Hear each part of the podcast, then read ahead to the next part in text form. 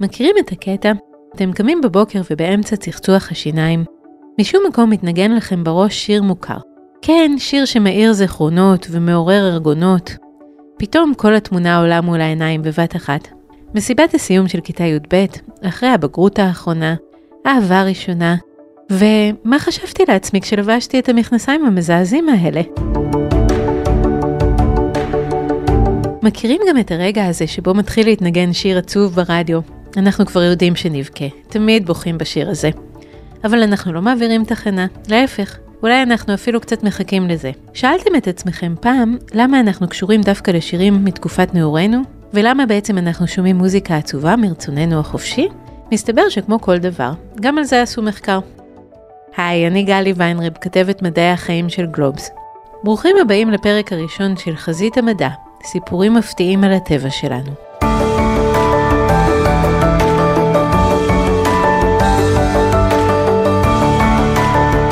היום ננסה להבין בשביל מה נועדה המוזיקה, ואיך זה שיש לה את היכולת הכל כך ייחודית לפרוט על מיתרי הרגש של בני האדם, בלי פילטרים של מילים ומחשבה לוגית. כדי לענות על השאלה הזו, צריך קודם כל להבין איך מוזיקה מעובדת במוח שלנו. האם ההשפעה שלה עלינו היא רק עניין תרבותי? או שמוזיקה משפיעה על בני אדם בכל התרבויות באותה הצורה, ורק סוג המוזיקה עצמו הוא שמשתנה. אנחנו יכולים היום לגלות באמצעות המוזיקה המון דברים חדשים על המוח שלנו. בואו נעשה ניסוי קצר. תחשבו רגע, איזה שיר מכל השירים שבעולם הוא השיר הכי משמעותי עבורכם, כזה שמעורר בכם הכי הרבה רגשות וזיכרונות. רוב הסיכויים שהתשובה שלכם תכלול שיר שנתקלתם בו לראשונה סביב גיל 16 וחצי בערך. ניסינו את העניין הזה גם על עצמנו. אצלי למשל זה כנראה השיר Estranged של Guns N' Roses. הייתי בת 17 כששמעתי אותו לראשונה.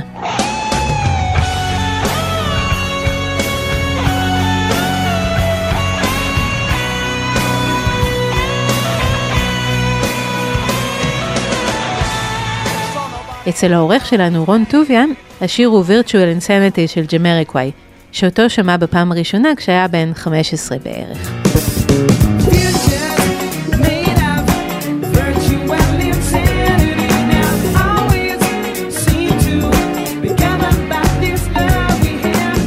לא במקרה.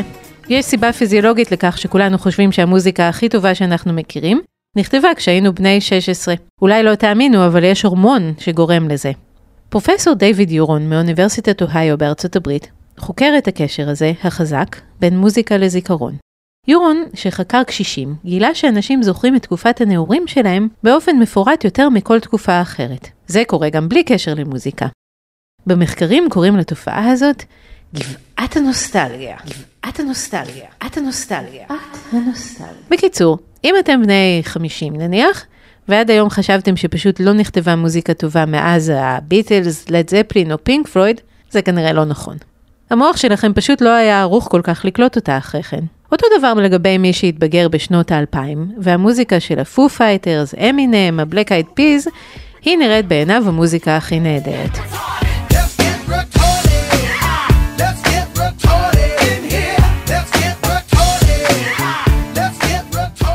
אז למה זה קורה?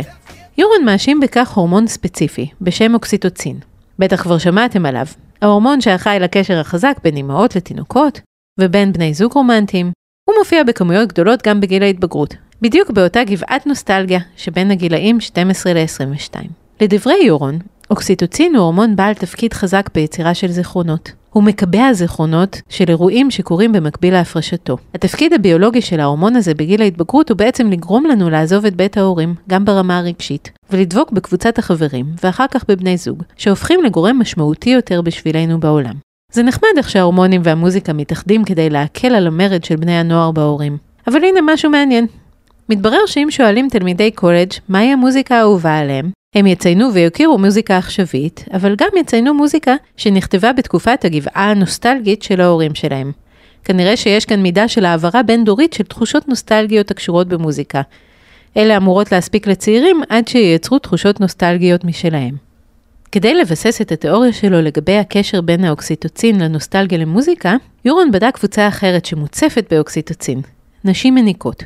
הוא השווה בין נשים שהניקו לבין נשים שלא הניקו בשנות ה-70, ומצא שהמניקות היו נוסטלגיות במיוחד לשירים מתקופת ההנקה, בנוסף לאלה של גיל ההתבגרות שלהן. אז אם במקרה אתן נשים והענקתם בעבר, ולפני כן בחרתם שיר שמרגש במיוחד עבורכם ובכלל לא היה מגיל ההתבגרות, אולי זה בגלל שמדובר בשיר שמחובר אצלכם לתקופת ההנקה.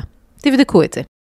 למשל אצלי הבת השנייה שלי נולדה בינואר 2016, אני מניחה שחלק מהמאזינים שלנו יזכרו שזה היה החודש שבו דיוויד בוי נפטר, ואני כמו רבים אחרים אה, שמענו הרבה דיוויד בוי בתקופה הזאת. Ground control to Major Tom. ולכן איכשהו השירים של דיוויד בוי עד היום מאוד מרגשים אותי. גם מאוד קשורים אצלי להורות שלי ולקשר שלי עם הבת השנייה שלי, וזה על בסיס תזמון ואוקסיטוצין בלבד. אוקיי, אז הבנו את הקשר בין הורמונים לבין מוזיקה שמעוררת זיכרונות. אבל זה עדיין לא מסביר למה אנחנו אוהבים מוזיקה עצובה. איזו סיבה בעולם יכולה להיות לבני אדם לבחור בכוונה תחילה לשמוע מוזיקה שיוצרת תחושה של עצב? הרי בני אדם לא נהנים להיות עצובים, הם מעדיפים להיות שמחים, עד שזה מגיע לאומנות, ולמוזיקה באופן ספציפי. אותו פרופסור דיוויד יורון מאוניברסיטת אוהיו, שערך את המחקר בנושא נוסטלגיה, חוקר גם את הנושא של מוזיקה עצובה.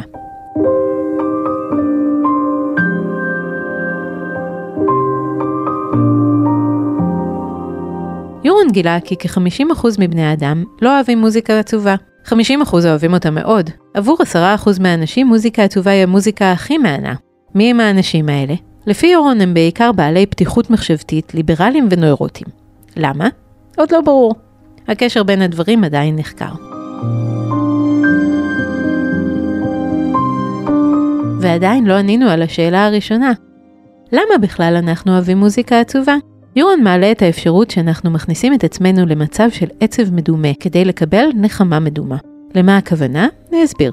כשאנחנו עצובים באמת כי קרה לנו משהו רע, הגוף מפריש הורמון בשם פרולקטין, שיוצר תחושה של נחמה.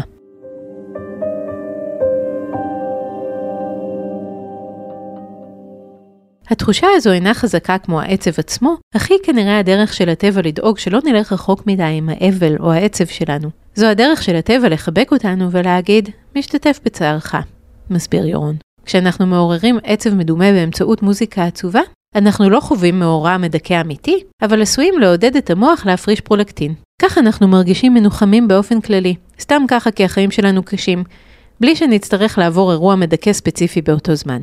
זו מין קומבינה שלנו לקבל נחמה בלי לעבור דרך הסבל. יכול להיות שאנשים שיותר אוהבים מוזיקה עצובה, מפרישים פרולקטין אחרת מכאלה שלא אוהבים. אבל זו רק השערה, זה עדיין נבדק. יש עוד קומבינה שאפשר לעשות עם מוזיקה עצובה. מחקרים מראים שבמצב תודעתי של באסה, של חיטוט מחשבתי באיזה אירוע לא נעים שקרה, אם אנחנו מנסים להגיע למסקנות, להבין מה קרה לנו ולמה, דווקא ברגעים האלה אנחנו מקבלים את ההחלטות הכי טובות לנו. יורון מסביר את זה ככה. רוב הזמן אנחנו אופטימיים מדי. רואים את המציאות בצבעים ורודים, שופטים לא נכון עד כמה אנחנו מצליחים, כמה טוב יהיה עתידנו, כמה החברים שלנו באמת אוהבים אותנו. אבל כשאנחנו עצובים, לא מדוכאים ממש, אבל קצת נוגעים, אנחנו נכנסים למצב שמכונה ריאליזם דפרסיבי, שבו אנחנו יכולים לראות את העולם באופן דומה יותר למה שהוא במציאות. אז אם הריאליזם הדפרסיבי הזה הוא זה שמוביל אותנו לקבל החלטות נכונות יותר, סביר שנרצה לעורר אותו, וזה בדיוק מה שקורה בעת האזנה למוזיקה עצובה. אז אם אתם עומדים לקנות בית, או מניות, שוקלים להתחתן, לעזוב את העבודה ולחפש חדשה, יורון כנראה ימליץ לכם להאזין לקצת מוזיקה עצובה, רגע לפני קבלת ההחלטה. כדי שלא נגמור את הסיפור בצורה מדכאת מדי, בואו נדבר שנייה על הקשר בין מוזיקה והומור.